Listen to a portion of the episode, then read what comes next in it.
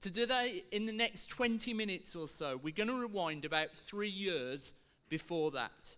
And we're going to look at the story of Jesus meeting someone with needs. Because Jesus was the one who provided and promised the Holy Spirit.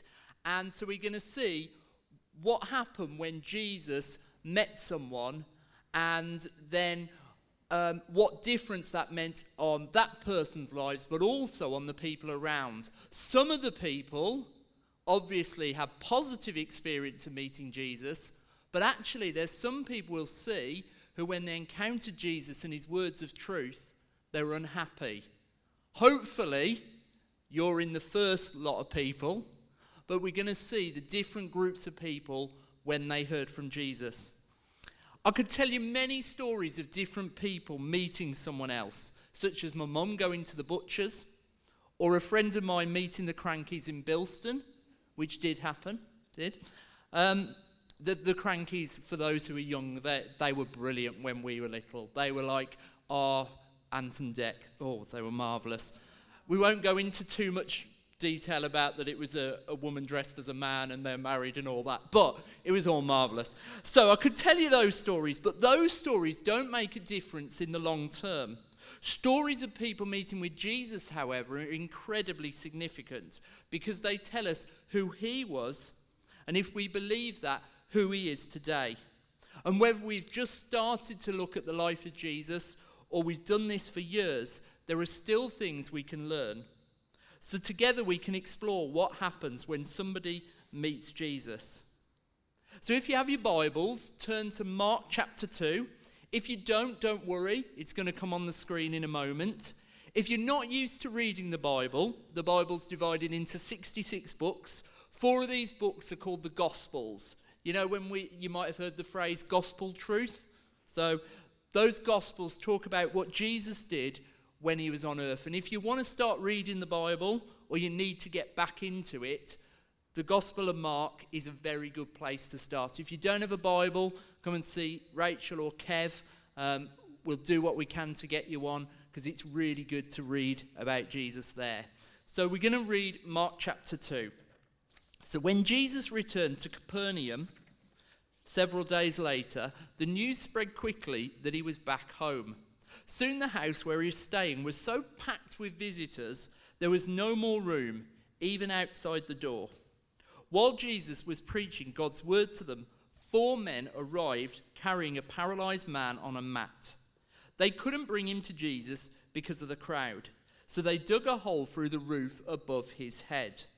Then they lowered the man on his mat right down in front of Jesus. Seeing their faith, Jesus said to the paralyzed man, My child, your sins are forgiven. But some of the teachers of religious law who were sitting there thought to themselves, what is he saying? This is blasphemy. Only God can forgive sins. Jesus knew immediately what they were thinking, so he asked them, Why do you question this in your hearts? Is it easier to say to the paralyzed man, Your sins are forgiven, or stand up, pick up your mat, and walk? So I will prove to you that the Son of Man has the authority on earth to forgive sins. Then Jesus turned to the paralyzed man and said, Stand up, pick up your mat, and go home. And the man jumped up, grabbed his mat, and walked out through the stunned onlookers. They were all amazed and praised God, exclaiming, We've never seen anyone like this before. An amazing story, isn't it? Of somebody who came to Jesus with needs, and those needs were met. Now, don't know if you're there are different types of learners we talk about in schools a lot. For some of you, by hearing that or reading the words on the screen, that will have really helped you get what that was like in the story. You'd have got all the sights and the smells and the sounds, you would have got it bang on. But unfortunately, other people are different types of learners. So, to help that, and especially because I knew some of the children would be in today because we don't have a Sunday school today, I thought I'd bring a friend of mine along who's going to do a drama for us to help us work out about uh, this story and help us get it in our minds. Now, some of you might have met my friend before, so if you have, don't worry. But those of you new, this is one of my best friends because uh, me and him talk this story a lot. And this person's called Fred. So you might wonder why he's one of my best friends, and then you realise another of my best friends is Joe Clark. So you realise there's not much difference talking to cardboard or Joe. But anyway, Fred is going to help us tell the story. So Fred was somebody we're to we don't know the man's name in this story, but we're going to call him Fred because we've got Fred here. Now Fred Unfortunately, he was paralyzed, which meant Fred couldn't use his legs. His legs wouldn't work. So Fred had to say, stay on his bed. And on that bed is where Fred would stay. He couldn't go to the shops on his own. He couldn't go to McDonald's. Well, he couldn't anyway, because it wasn't invented then. But Fred had to stay on his bed. It's quite a sad story because he wouldn't be able to get around Capernaum. He would just stay there because his legs wouldn't work. So he'd just stay on his mat and stay there. And that is Fred's story. The end. Well, we know it isn't the end because we read the Bible story, but I'm glad you joined in there. It isn't Panto, though. So, Fred's story didn't end there we know that Fred had some friends. Now, can any child tell me how many friends Fred had? Any ideas? Any ideas at all?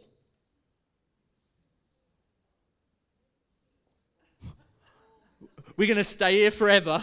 Four. Thank you, Zach Jenkins. Or Sunday lunch wouldn't have happened then. He had four friends. We know at least that because the Bible said they used to pick up a corner of his mat and take him. Well, they took him in this instance to see Jesus. We don't know how they knew Jesus was there. Maybe when in town, one of them had heard. You know, when you're over, overhearing people in the shops as they're talking and you hear, ooh, ooh, and they're saying something quite interesting, and heard, Jesus is coming to town. So they went a bit nearer. Jesus is coming to town. What? Bit nearer. Jesus is coming to town. Wow. That one friend who heard that, could have been more, that would have been really exciting. So they went back, and as a four, they could have made plans about going to see Jesus about what they were going to do, how they were going to get the best spot, and all the things they were going to hear because they knew Jesus told amazing teaching and did amazing things. However, they thought about one of their other friends, Fred, who was on his bed because he couldn't walk. What about him? What about making him go and see Jesus?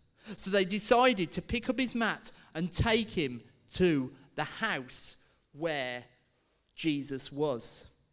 However, in those days, houses were very different to our houses today. Houses then didn't have the pointy roof, they probably had flat roofs and stairs on the side. So just bear that in mind when you're thinking about the house. But the thing we know about the house at the moment is you couldn't get in, it was packed. You couldn't get through the door or the window. It was so, so packed. Even outside, there were crowds. So they thought together, what are they going to do about this? How are they going to help Fred? They thought, hmm, what are we going to do? Hmm. Suddenly, remember, they thought about the stairs on the side. They took Fred up his bed, up on the stairs, and they got to the top of the house. And then they thought, oh, what are we going to do now we're here? In those days, the roofs, remember, they were flat, but also they were made of mud and clay. So they'd started to scrabble and they not play Scrabble. That wouldn't have been appropriate there, or Monopoly. They started to scrabble through the roof. And as they did that, they started to make a little hole. Soon, this hole became bigger and bigger and bigger. And if you were down below in the crowd with Jesus, you would have seen a, a hole starting to come. You probably would have felt a lot of mud on your hair as well. And that wouldn't be good if you got your best clothes on to see Jesus. But anyway, so this hole became bigger and bigger. And they thought, what are we going to do now? They thought, mmm, again. And we don't know where they got it from, but they got four pieces of rope. And they attached that to a corner each of Fred's bed. And they lowered him down to Jesus. By then, everybody was looking, everyone was seeing what Jesus would have to say. Jesus said to him, Your sins are forgiven. But people got angry about that. Jesus said, Well, what's harder to say your sins are forgiven or get up from your mat and walk? Everyone was like, What? We know Fred. He hasn't been able to walk for years. But as he got up, he started. Probably he thought his legs were a bit wobbly, but soon he was able to walk. I imagine he was able to dance. And I imagine he ran from the place so excited about what had happened. And that story is about what happened when Jesus met Fred on his bed and Fred was taken there by his four friends. And we're going to see what use those friends had and how we can be like them. So let's give Fred a round of applause as we put him away. like Joe Clark, Fred gets very like tired after a bit of physical exercise, so he has to rest now. So, looking at this story, what can we learn from it? Well, firstly, life isn't always easy. Whatever your belief, whether your belief is new or you've had it for years, you will know that things happen in life that makes things difficult. In your family, your friends, in yourself. We've seen in the news over the last few weeks and even last night's terrible events in our country, things around the world, that things happen that just uh, so difficult for people to get their head round. Christians, people who believe in Jesus, don't have a magic force field. Like I remember in He Man and things like that, they get out their force field. They don't have that. They don't have this special power that means nothing bad or testing happens to them. We see in this passage a man with genuine need, something that caused pain and hardship in his life. Jesus said, however, Come to me, all who are burdened, and I will give you rest. And that's what the friends decided to do. I'm sure they probably did lots of other things to help Fred. I don't think, well, we know he's not called Fred now. Whoever this man was called, I imagine they did other things, but we know that they took him to Jesus. They pointed him to Jesus. I'm sure people here are good and kindly. Looking at your faces, some of you aren't, some of you as hard as nails, but most of you, good and kindly people. I imagine you do lots of things to help people, whether in your workplace, people you don't know, people around your neighbours, when you know they're struggling. But we've also heard today about people who, as well as helping with the needs where people needed something to eat and drink, but they also pointed them to Jesus. And that is so important for us to think about. Whatever needs we have in our lives and the people around, yeah, there are things that practically can ha- happen on earth, practical things that can help, but also, are we pointing to Jesus? Are we looking to Jesus in our own life in those times of struggle for that comfort that He says He will provide, that rest when we are burdened? The second thing is, Jesus can be crowded out if we're not careful. It is the friends and the man could have just given up. I don't know if you've ever got to a venue and it's absolutely crowded and you think, oh, just can't be bothered with this. It actually happened to me yesterday in the, the Bullring, not the Bullring, what's it called? Eat Central. We went, we decided, friend and I, we were going to have tapas. And we were like, got to the tapas place, absolutely just rammed. And we're like, oh, we're never going to get a table. We're going to be waiting for years. We, we'll go somewhere else. We'll go somewhere not as good, but we'll do that. And then we're like, no, we're a bit bold. Have you got a table? Oh, see, he started speaking Spanish, which struggled me with slightly, but he got us through. But we could have easily put up, been put off by the crowd. And so often we can be put off by the crowds that block us, the things that block us seeing Jesus.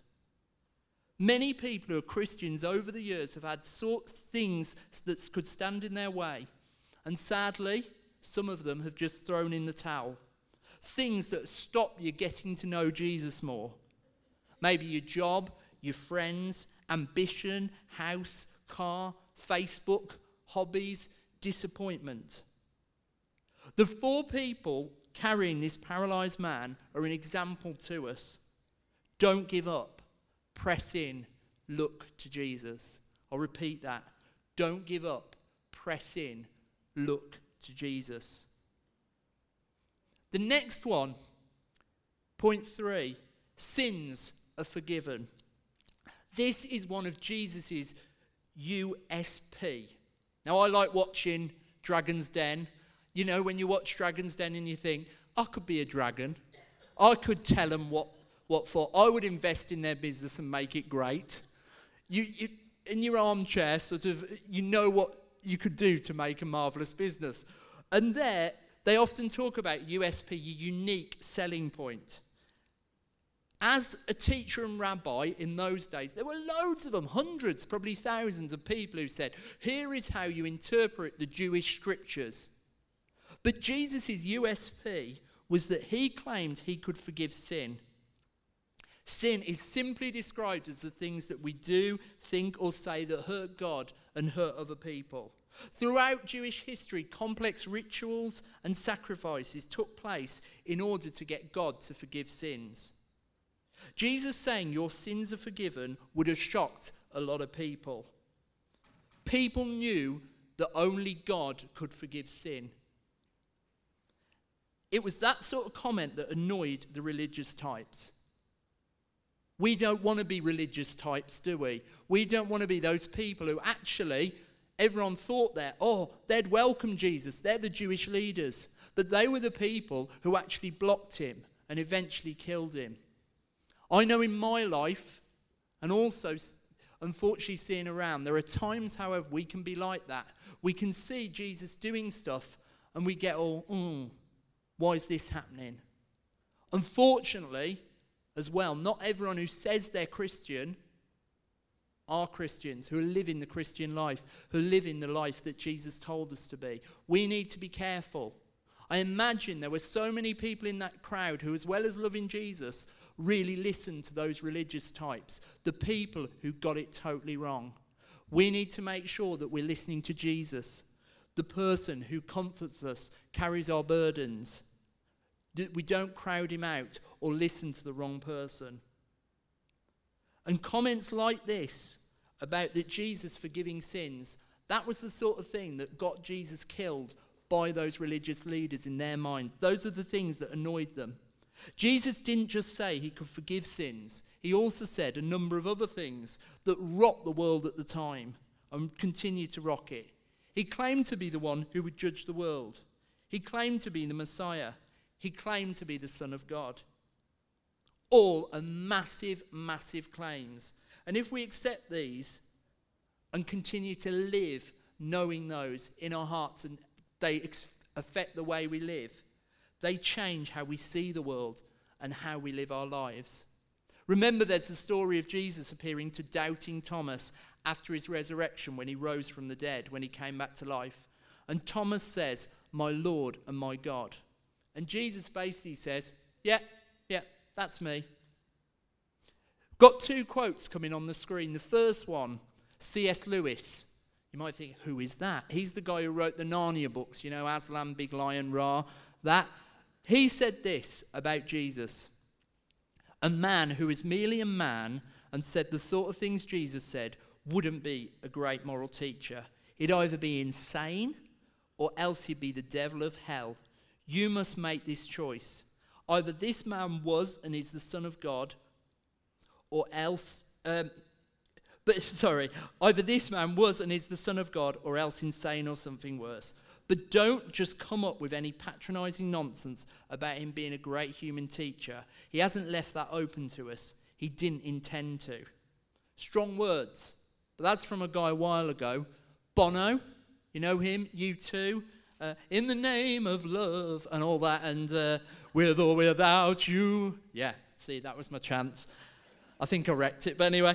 And he was asked, you think, oh, he does loads in the world, saves the planet, and uh, does massive crowds. But he was asked by an interviewer, Christ, Jesus, has his rank amongst the world's great thinkers. But Son of God, isn't that far fetched? Because really, that everything about Jesus pins on him being the Son of God. Bono replied, I'm not going to do the accent, by the way. No, it's not far fetched to me. Look, the secular response to the Christian story always goes like this He was a great prophet, obviously a very interesting guy, but actually, Christ doesn't allow you that. He doesn't let you get off that hook. Christ says, I am God incarnate. So, what you're left is with either Christ, who was he said he was, or a complete nutcase. I'm not joking here. The idea that the entire course of civilization for over half the globe could have its fate changed and turned upside down by a nutcase, for me, that's far fetched. And when it says incarnate, that means God as a human being. Jesus' life and work support his claims. People sometimes say Christianity is boring. Jesus was never boring. So, those of you who are Christians who sometimes think you have to be boring, imagine going to Jesus going with Jesus to a party. He turns the tap water into wine. Imagine going to Jesus with a picnic. Five loaves and two fish become a feast for thousands. Hospital where people are ill, the sick and lame get up and go home. And a funeral, the dead man gets out of his coffin and walks out. Jesus' character supports the claims he made as well. He lived for others a selfless life. He was courageous in death, dying for others. Christians believe that Jesus' death means all the sins that we've done, everything wrong we've ever thought, done, or said, can be wiped clean. Remember, I said those religious leaders were so outraged that Jesus said he could forgive sins and the sins of the paralyzed man? It's because they were so wrapped up in their ideas of sacrifice. Well, Jesus, Christians believe that Jesus' death, probably about three years after this story, was a sacrifice to get rid of all the sin in the world for good. He'd done nothing wrong, he was so perfect, and his enemies couldn't find anything to convict him of. So, if all this is true, if Jesus is God, the physical resurrection that Jesus means coming back to life, that's a huge cornerstone of Christianity. As the writer and atheist Richard Dawkins, who often is knocking Christianity, says, he's been quoted as saying, if the resurrection is not true, Christianity becomes null and void. And he's right. The resurrection, Jesus coming back to life, is the foundation of Christianity and all the claims that Jesus made, especially in this passage we've been looking at. Christian experience over the last 2,000 years have meant millions, even billions, have followed Christ and have experienced a relationship with Him. And that is my experience and many folk here. If the band could come up, please. So, to sum up what I've talked about today, Jesus is real. He's a real figure in history who existed. He's not just an ordinary man, he made a paralyzed man walk. He claimed to be the Messiah, God's Son, who could forgive sins. He died on the cross and rose again. He sent the Holy Spirit that we talked about on Pentecost to work in the world and strengthen his followers. Trusting Jesus is a step of faith, but there is proof to help us make that step. Let's go back to the paralyzed man. His life was changed in a radical way when he met Jesus. His mat carriers helped him overcome massive obstacles that stood in his way. What obstacles do you need to overcome? Is it understanding? Is it doubt? Do you need to find more out about Jesus? Is it life and all its barriers? Maybe that's made you weary. You've tried to live the Christian life and you're just finding it crowding you out. Is it that you just find it hard to believe in Jesus just by looking at these stories from 2,000 years ago? Or do you just have so many questions buzzing around in your head? Like the mat carriers in this story, Don't give up in your quest to find the truth about Jesus. Whether you feel you're new to the faith or you've been a Christian for years, don't be discouraged. Ask people for prayer. There are folk who'd be happy to pray for you here at the front at the end of the service. And it's not about them. They're just here to try, as the people in the street have been over this week, to just point you in the direction of Jesus. Because, like in this story, when people encounter Jesus, who we believe is alive today, and hears our prayers, that then amazing things can happen. Let's pray. Jesus, we thank you for your life. We thank you for your words. We thank you for your actions. We thank you for your death. We thank you that you rose from the dead and that you can just intervene in people's lives today.